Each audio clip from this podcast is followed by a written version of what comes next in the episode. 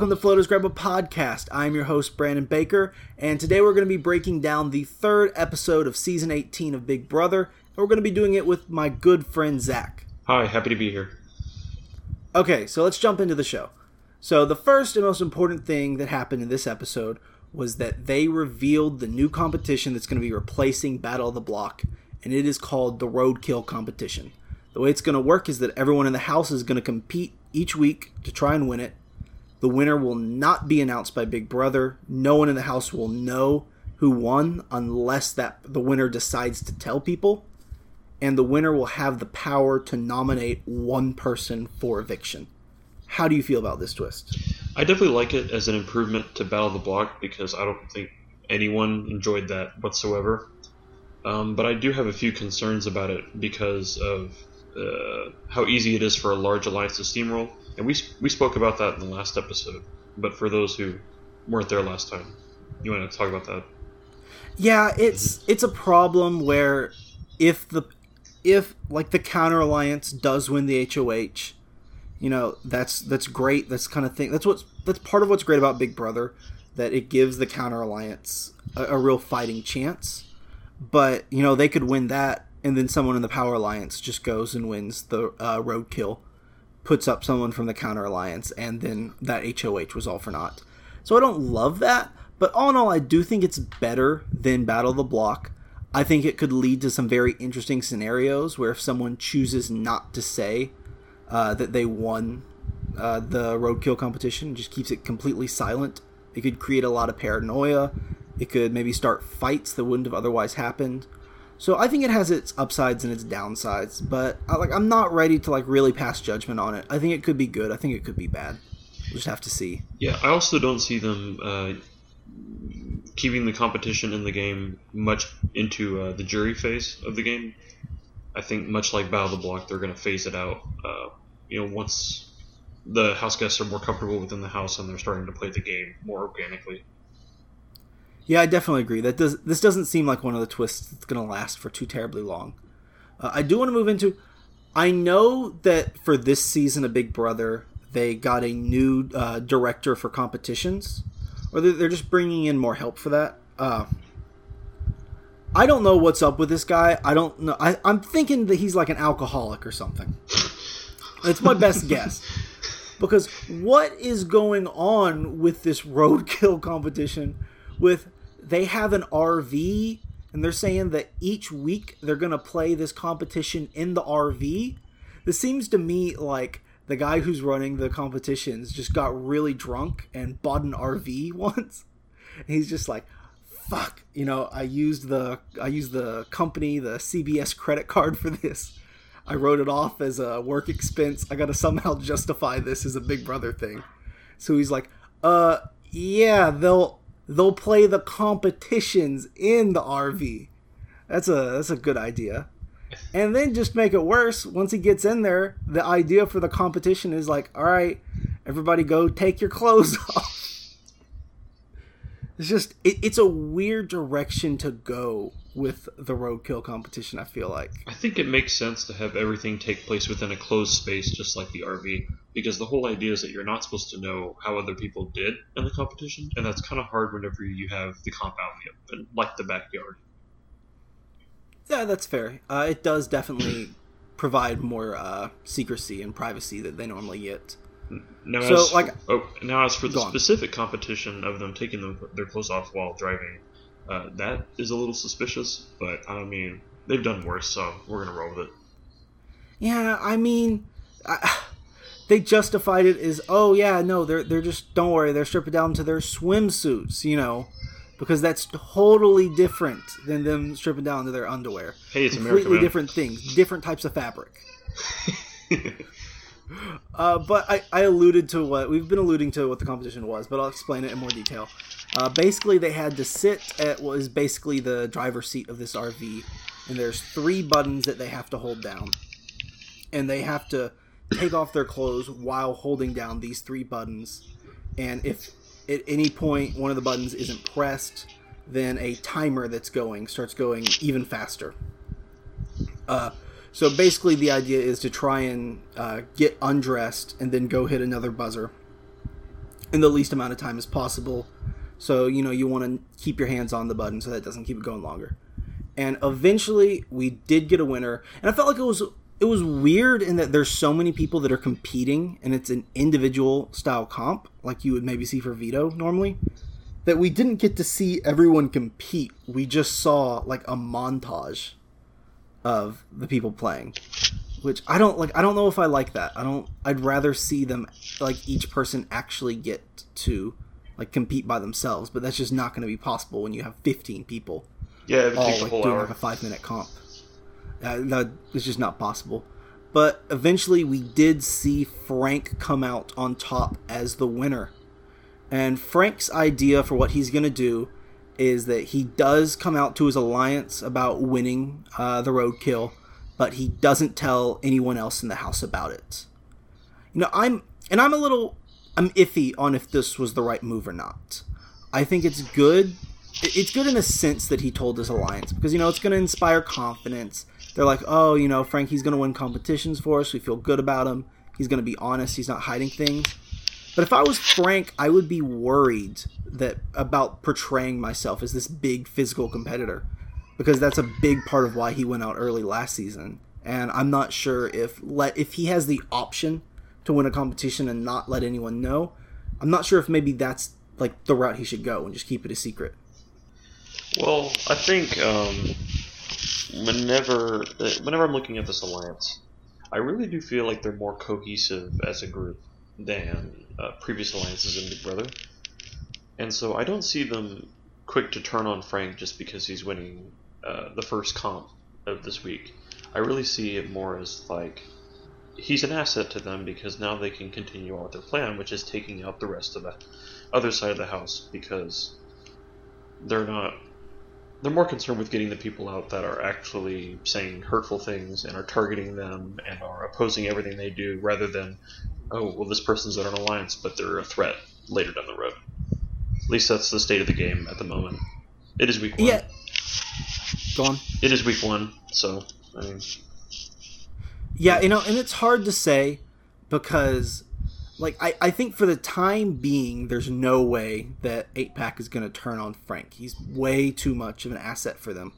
But I do worry about Frank once it gets down to like that final nine, final 10, maybe even final eight, and you're seeing most of 8 Pack there because that's when it starts getting to the point where I don't know if they're going to feel comfortable taking Frank to the end. Oh, uh, definitely. definitely. So we'll see. I it's hard to say. I don't think there was a perfect way for him to play this, and I think the the other options deserved consideration. But I think he probably did the right thing here. I mean, it's just one competition. It's not a huge deal, and just you know let your alliance know that you're trustworthy and you don't want that paranoia going. If you're like, if you're Frank, if, yeah, if you're Frank and you're in that eight pack, you want like you want a consistent narrative going on. You don't want to be confused about oh who won this competition, and let this paranoia build because the more paranoia you get, the more likely that alliance is to fall apart, and he doesn't want that. So I do want to move on to what Frank did with the roadkill competition when is that he used it to nominate Paul. Personally, I mean, there weren't many options for like who he could put up, but I think Paul was probably the right one. Would you say so? Oh yeah, definitely. I think it makes sense because he was one, he was eligible to be put up, unlike uh, Victor, and he is a very obvious player. You know, he know like everyone in the house knows who he's aligned with, who he's gunning for. He doesn't ever keep his mouth shut. and um, also another thing to consider is that even if they're not targeting him, putting him up on the block means that there is one fewer vote for the other side of the house.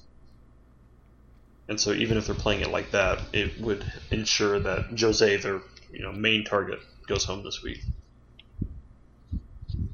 All right, and this is a smaller point, but I noticed that right after Paul was put up, and this is kind of just to say, you know, may, who's going to be the better players down the line. Maybe just a small hint at that. I did notice that they specifically showed the reactions of Michelle and Zakiyah to Paul being put up on the block. And when they did that, they go to Michelle, and she's just got this like she's got this grin on her face. She's very clearly happy that uh, Paul went up. And then it shows Zakiyah, and Zakiyah's just like, oh, what the fuck? And she's just acting really pissed off about it. When clearly, like, we know uh, now that she is in a different alliance. Uh, like, she is in alliance opposing Paul. So I just, I really liked that Zakiyah was in, like, the frame of mind to even though something good happened, her immediate reaction was to think about what she needed to do for the game and realize that it would be better for her to act angry oh. than to let herself smile. Oh, most definitely.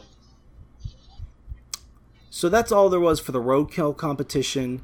We did see an interesting point. Back in the first episode, we saw that it was, uh, it was a category, yeah, category four came in third place in that opening competition for the show.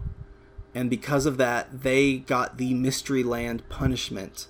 And that was revealed today as being the pixel suits. And like I don't know, like it's it's a very small deal these little punishments. They don't really mean anything for the game. But I can't I almost feel like these are a little bit lazy. Like I like the ones that are more fun, like, you know, like a frog uh, outfit or a carrot outfit in the way of Frank, other than like we were having them wear like just their underwear, and then we just like taped some cardboard onto it with squares. Like, do you see that, or like, are do you like this a little bit more? Well, um, their undergarments were nude colored, and so it actually did look like they were naked, and so I feel like it's a little bit more involved than um, how you're describing it, but I know that that's just hyperbolic. Mm-hmm. And mm-hmm. um, I mean, personally, I'm a big fan of the more over the top uh, outfits. You know, big fan of Frank's carrot or Nicole's uh, German outfit. And you know, the the game's still early. I think that we'll see some other punishments later down the road that we'll get a kick out of. But this one just, I guess, came up short. All right, so moving into alliance uh, news, I mentioned this. I got a little bit ahead of myself, and I mentioned this alliance earlier in the show but we did see the creation of 8 Pack in this episode. 8 Pack being the four veterans Tiffany, Corey, Michelle, and Zakiyah. And I, I, I really do like this alliance. It's you know it's a little bomb squaddy, but I feel like there's way more continuity in this alliance than there ever was in the bomb squad. I mean you don't have you don't have a Devin in there you don't have people like Christine or Amber that were kind of just thrown in at the last second. Like I feel like this is probably an alliance that, as big as it is, could like you know could last to jury. I wouldn't be surprised. Mm-hmm. And also, why do you think like it was? I was, I thought that Paulie was very heavily working with the veterans, but he isn't in their main alliance. Like, what do you think like do you know anything about why that happened or why that was? I can't say as to why they wouldn't include Paulie in the alliance because i definitely think that he is earning his stripes because he's working really well with the the vets and he's working really well with the newbies and he agreed to go up as a pawn this week he's doing everything that a good alliance member should. And so it's really strange that um, Paulie's not considered part of the eight E, but uh, people like Corey are and so the only way I'm trying to rationalize it is that Paulie is like the outsider that the vets may be trying to use as their plan B should the 8 Pack ever crumble because he's not privy to everything that they say. He's not really, you know, a member of the alliance, and so should they ever have to flip or turn on each other, he's kind of like the reset button. You know what I mean? Yeah, yeah. And also another point that it might just be a very simple answer of maybe Paulie just wasn't just wasn't there when they were deciding to do that, and they didn't feel like going and getting him. Because I mean, I guess it, it would be if I was already in a room making an eight person alliance, my first reaction wouldn't be, oh, hey, wait, let's grab this ninth person yeah. to make it even bigger. Exactly. So uh, he might have just gotten unlucky and just wasn't in there. Uh, we'll see if that ends up affecting his game terribly. I feel like it won't because while he's not in there by name, like he's still I still think he's going to be working with the veterans, like just as much as anyone else in that group. Mm-hmm, I agree. I agree. Then we did see a second alliance born this episode, and it was the Spy Girls. We had flirty spy Natalie. We had the bizarrely named wifey spy Bronte, and then we had spunky spy Bridgette.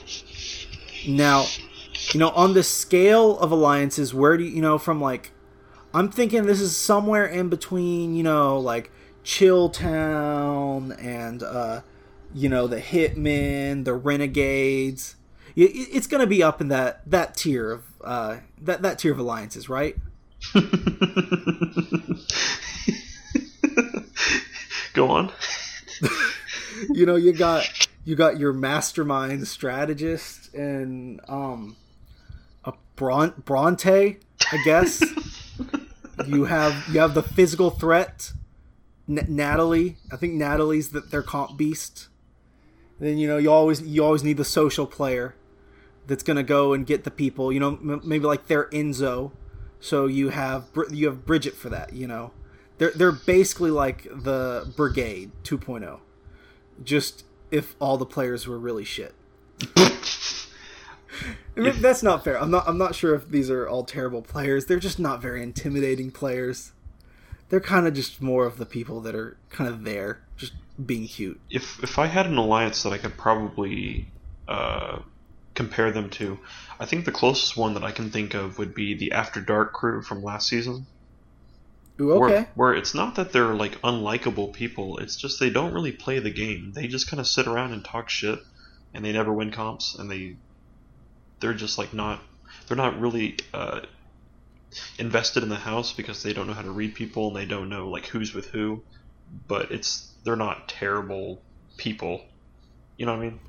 Yeah, I also like the comparison to the uh, the Three Stooges from season four, in that in season four, this three person alliance made it to the final seven, not because they maneuvered themselves there, but because they were so incredibly unthreatening that people just allowed this three person alliance to make it to the final seven.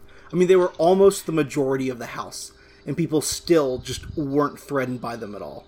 I feel like we're probably going to get a similar scenario here, where maybe they don't make it as far as the Three Stooges did, but it's going to be similarly unthreatening. I don't see anyone being really just being like, "Ooh, man, we got to get them out." Like they're such a scary, powerful alliance.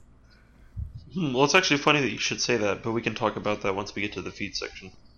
Yeah, for sure, for sure. Mm-hmm. Um, and another thing was, you know, they, they're calling themselves the spies, which is, you know, that implies that they're going to be sneaky and stealthy, you know, try and do everything they, all their talks in the shadows and secret. So far, literally every single game talk they've showed us there's been another person listening to them, like 10 to 15 feet away. Like, they haven't had a single private conversation. Like, when they're first bringing it up, uh, Bridgette and Natalie, they're fucking doing it in the bedroom with like three other people just sitting a few feet away from them. And they'll just like, ah, we'll whisper. They can't hear us. and, and then it's those two and Bronte in the backyard, like they're only they're barely whispering. I guess you could say that, uh, but they're just openly talking about the alliance. They're coming up with names. They come up with that's where they came up with all like the flirty spy, wifey spy, spunky spy stuff. And Tiffany's just on the, she's just on the hammock, just listening to this. It just got that great clip of her in the DR. It's just like, why are you doing this in front of me? No, I absolutely like, shouldn't you make it. your secret alliance like in private. Like, I don't what. Uh. Props to the Big Brother editors for that wonderful pan. Absolutely, that Tiffany. was a great camera work. And we do uh, another thing that happened was Jose is just further burying himself is just as an awful, awful player. Uh, I picked out a few moments uh, from this episode that really shows how terrible he's been playing. There was the deal after he was nominated where Da'Vonne came up to him and he was like, Oh, she wouldn't tell me anything. I had no idea that you were going to be put up. I'm so sorry. And Jose just bought it. Just totally bought it. And I, I can't fathom what he's thinking and thinking that Da'Vonne isn't going to try and work with the veterans you have Jose confronting Nicole and just I don't I don't even know what he was trying to tell Nicole there. He just like, you know, I wouldn't put someone up just because they were strong, you know. I would, you know, and I would go and I would tell them, I would tell everyone what I'm to do, and I would never ask to be not put up on the block. I'd never ask not to be voted out. And just basically saying that he would never do anything that would be considered a good game move. yeah. And then we have Jose, uh, that just clip in the diary room of Jose being like, I find Frank suspicious because I don't know what his strategy is. Like that's it's so like rooted in uh, Jose's head that the way you play the game is that you just run around and tell everyone exactly what you plan on doing whenever you think of something. That he's incredibly like freaked out and suspicious about a guy who's just choosing not to tell him his plans. I just what is what is wrong with Jose? How does he think like Jose right now honestly believes he's a good player. I How is this possible? I think he is confused what show he's on. Because I know I, mean, I know that he mentioned that he applied for lots of different shows, and I think he just picked the first one that said that gave him the green light, and he didn't know any of the rules, didn't know any of the structure, of the story. He's just delusional, utterly delusional that's the only explanation. No one that knows Big Brother would do any of the things he's doing. Like even Devin wasn't as insane as Jose. Oh man, I miss Devin. yeah, I definitely miss Devin. Devin was different. I would say Devin was insane in a more entertaining way. Yeah, Jose. He made for great TV.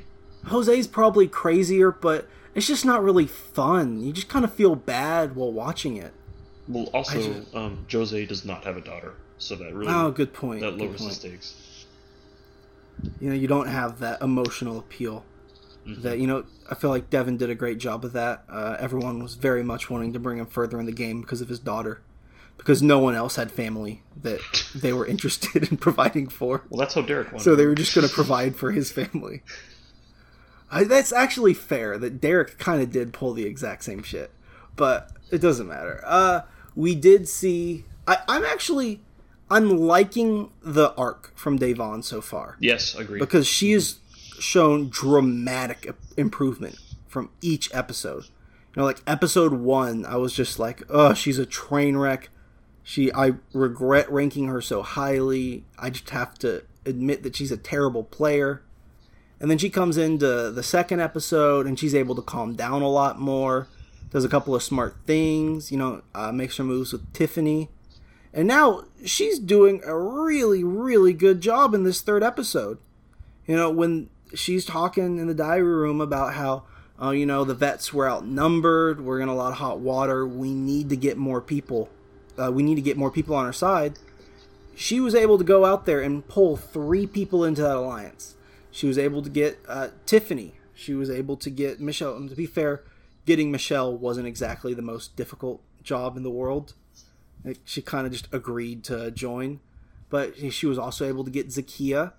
Like, I mean, you see people like we bring up Enzo as being a really good player, but when the brigade asked him to bring in one side person for the alliance, he wasn't able to do it. And just on a whim, Da'Vonne went and got three people to add to the alliance. So, like, I'm impressed with the game that she's playing so far. Yeah, I definitely think that Da'Vonne has improved tremendously from 17. I think she knows exactly what she did wrong last time, and she's had very few, if any, slip ups in that strategy since uh, after the first episode. Like, I think um, doing all those competitions with Paul was really testing her, but she's very, very lax on the emotions in the game at the moment, and I'm really loving it. It's making for great TV. And another important note is that even in episode one, she was very much getting frustrated in the diary room, but for the most part, in the actual house, she was being cool.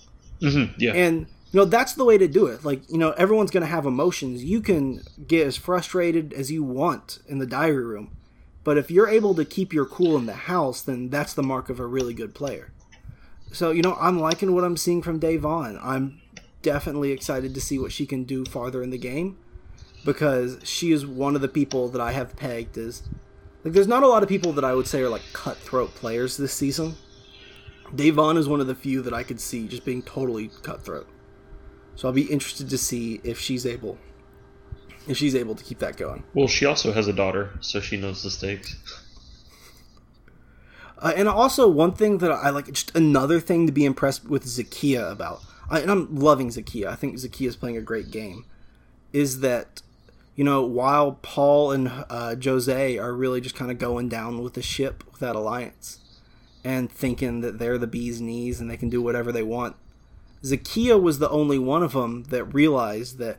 I mean, that was just a garbage alliance, and she just got out of it as quick as she could like I was saying uh, a couple episodes ago, there's just like, yeah, I really don't like that she's in that alliance, and I'm hoping that she just realizes that's not where she needs to be, and she ditches them, and she did exactly that, and she managed to jump from them into an even better situation in a big alliance, covered on all sides.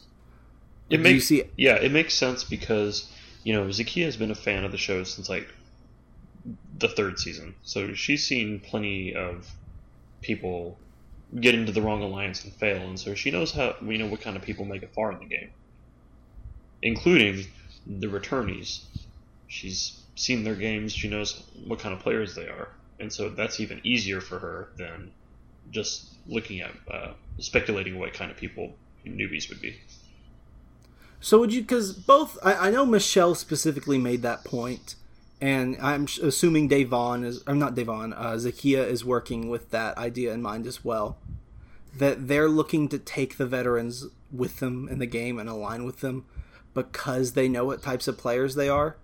Like, I get that, but I also, like, I would be very nervous about taking veterans far in the game just because you know that they're going to be good players. You know that they've had time to reflect on their games and improve upon it. So, it, it, are they making the right decision there and taking these veterans farther, or would they be better served to maybe be trying to work against them? Uh, I say for week one, it's the correct move. Once we get to the jury phase, I might change my opinion. But right now, I do think it is the safest bet. All right. Well, that's going to bring the uh, segment on the TV show to an end. That's all we have to talk about. So, if you don't want to hear any live feed spoilers, then I'm going to have to ask you to leave now. You know, uh, follow, subscribe on the podcatcher you use to find this. And thank you for watching. Uh, tune in again on Thursday. But for the people that are going to stay for the live feeds, let's get into that. The first and most important thing that we saw comp wise is that they played the power of veto, and Paul ended up winning it, and uh, Paul ended up winning it, taking himself off, and the replacement nominee was Bridgette. Do you think that was the right move by Frank to nominate Bridgette as the replacement? Uh, yes, I do, because I don't think that anyone is going to vote out Bridgette because she's not a threat at all. She's not a threat to the 8 Pack. She's not a threat to uh, the other side of the house, she hasn't done anything to anger anyone except for maybe Michelle's eyebrows. And um, I think it's just a really safe bet, especially when they're continuing to target Jose.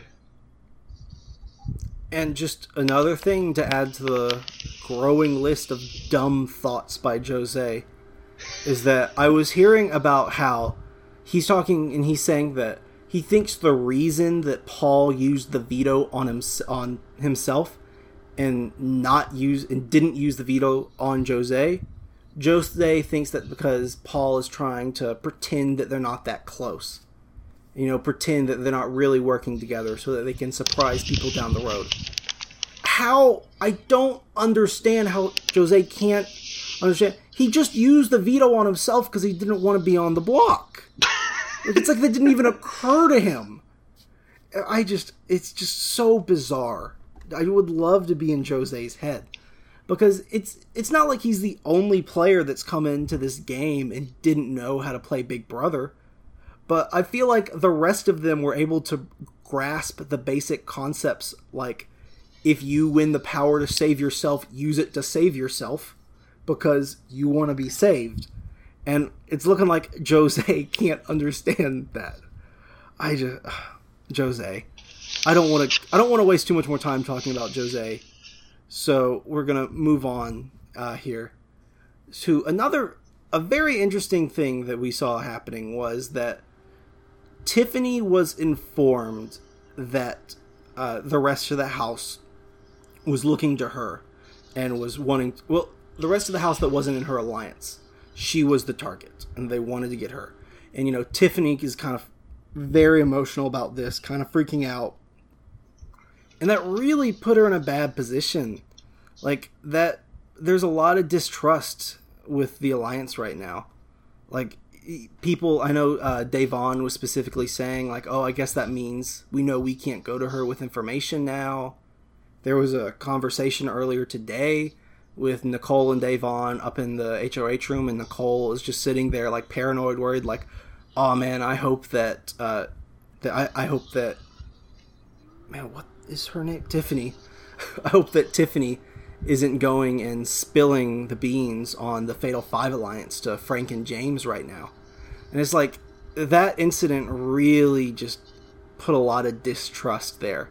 Like, what do you think Tiffany needs to do to like kind of right the ship? Mm, well, I don't know. She's not in a very good position. I mean, already coming into the house as Vanessa's sister and uh, having all the same problems that she had in terms of social game. You know, I really don't know. I mean, I would say she should surround herself with really good players, but then the really good players know what kind of player that she could be, and she's not doing herself any favors if she goes with anyone weaker than her because she doesn't really have people that have the undying loyalty of Austin and the twins at her disposal. Um, I really don't know. I, I wish I wish I could give you something better. I, yeah, I think the yeah. I think the main thing that Tiffany has going for her right now this it's week one. Yeah, like exactly. I know she's mm-hmm. in a bad position right now, but I feel like as long as she she's just nice to her alliance, you know, she manages her emotions from here. When we're like in the jury stage of the game, no one's gonna be remembering back to week one. It's like, oh, remember that time we were four days into the game and Tiffany kind of had an emotional breakdown? Like, I don't think that's going to be an issue later in the game. So, as long as as long as Tiffany can just keep going good from now on, I don't think she's going to be in too much hot water. Yeah, uh, I agree. Mm-hmm. But she's just going to have to. It's looking like this is just a Rousseau family trait that they're very emotional people. Well, like Da'Vonne said, it's hereditary. Absolutely. We're just going to have to hope that Tiffany is able to put that beside uh, beside her and you know continue on without those emotions. Uh, another interesting thing that I'm seeing is more and more, I think Nicole and Corey are getting closer. Do you think there's any possibility that we see a Nicole Corey showmance? Because I was saying no just in the last episode, and I'm just straying farther and farther towards yes now. Mm, between those two, no. And I think from Nicole's side, it doesn't make sense because she's still upset about Hayden, or, you know, to the point where she wouldn't want to be with anyone else. Um, I think she's really focused on the game. She's not going to get into another showmance like she did last time because she knows that that's what killed her. Um, I mean, the Fatal Five, they did talk about how their strategy was that they were going to play guys by flirting with them, and so that could just be a strategy. Um, she, I just, if what she's saying is true, I just don't think that it's even possible that she'd be in a showmance with anyone. And then with Corey, I mean, we could talk all day about how totally straight Corey is. yeah, I think I think Corey is probably straight and is just he's just in a weird place in the house and with his background and I don't want to get into that too much. But I, I can definitely see why you'd be a little bit questionable if uh, Corey wants to get into that. And on the Cole side, I would agree. I think that she doesn't want to get into a showmance. I think she knows that she shouldn't get into a showmance, but I really do think she has a crush, uh, a crush on Corey, and I think that's becoming more and more evident as time goes on. I think the biggest examples of this were uh, number one, it was I think it was her, Paulie, and uh, Da'Vonne were talking, and uh, Nicole because they had gotten alcohol the last night, and Nicole had made a comment about like, "Oh, guys, don't let me drink ever again, okay?" And Paulie just jokingly says, "He's like, yeah, I know you got really drunk last night. You told us about your crush on uh, Corey." And she was like, oh, I told you about that. and it was just like, uh, oh, you did just now. yeah. Which I thought was funny. She kind of revealed that there. That was some classic switcheroo right there. I really, I, I, I like the way Da'Vonne played that a little bit later, just kind of teasing Nicole about it. Where Nicole was talking about, like, oh, you know, like, I find him handsome, but you know, I find lots of guys handsome. That doesn't mean anything. And Da'Vonne was just like, yeah, no, that's that's totally fine that you find him handsome. Nicole's just like, and I, and I think he's a really sweet guy and all, but you know, there's lots of sweet guys in the house. I mean, James is a sweet guy. and Da'Vonne's just like, yeah, yeah, no, that's fine that you think he's a sweet guy. And you know, it's also fine that you want to kiss him, you want to hug him, and just Nicole was just blushing and so embarrassed about that. So we'll see. I think if Nicole's playing this smart, she's probably not going to showmance. It's just not where she needs to be in the game. But I'm just I'm worried about her. I she hasn't proven to me yet that she can put her emotions aside and make the correct game decision every time. And I'm really thinking she has a crush on Corey here. So we'll see what she does down the line, but I'm, I'm worried about her. Yeah. Mm-hmm. And then another, it's it, it has been one of the running things that's been going on this week, is that Jose in that whole side of the house with you know him, Paul, Victor, and then the spy girls. They are so thoroughly convinced that Paulie is going home and that Jose is going to stay. You know, they're staying up in the hot tub talking about what they're going to do when they win the HOH next week they're talking about how you know we have the six of us going forward. They're talking about how they're the veterans are going to be so mad and surprised when Paulie goes home. And every time they count the numbers, it just gets more and more bizarre. Where it's just like, the, the, they always count like, oh, we definitely have Da'Vonne's vote, which I, I sort of get. I sort of get because they're in Big Sister. But then they're also like, oh yeah, and we definitely got Frank's vote too. And you know, James, he's probably going to vote with us too, in anyways. And I'm just like, why do they think all the veterans are going to turn against them? They're also being, oh yeah, Michelle's going to vote with us. Zakiyah's going to vote for us. It's just somehow they've deluded themselves into thinking that the entire house is going to vote with them. And I'm loving that the 8 Pack is doing their best to keep it a secret from uh, to, from the revolution mm-hmm. that it's actually going to be Jose that's going. And I'm really, really looking forward to that Thursday night episode where we get to see Jose evicted and just the looks of shock on everyone's faces. Like, well, is there any explanation? Like, are, are you understanding where they're coming from and thinking they have the votes here? Well, Jose did mention that he said that Da'Vonne and Zakiyah would both vote to save him because they are minorities and that they understand his struggle. Mm. I I don't even. I, okay, okay, Jose. No way, Jose. Um. he's also not even uh, packing. Oh, he's not. Oh, this is going to be. I want this to be an, like an Austin situation from mm. last year, yeah. but week one, just the week one eviction, where she's like, it's not going to be unanimous, unanimous, but I would love it if it ended up being unanimous. And he just has to walk out of the house without shoes on.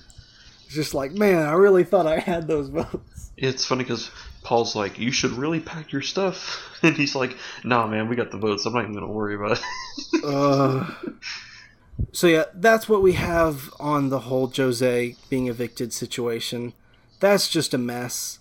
I don't know why they think the way they do and it's really looking like this is just going to be another season 13 scenario where the veterans just wipe out the newbies. Uh, do you agree?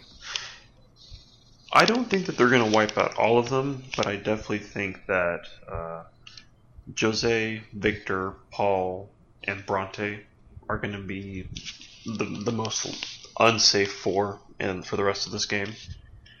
Um, I know that members of the 8 Pack have talked about that once a lot of those people are gone, that they'd be really open to working with Natalie.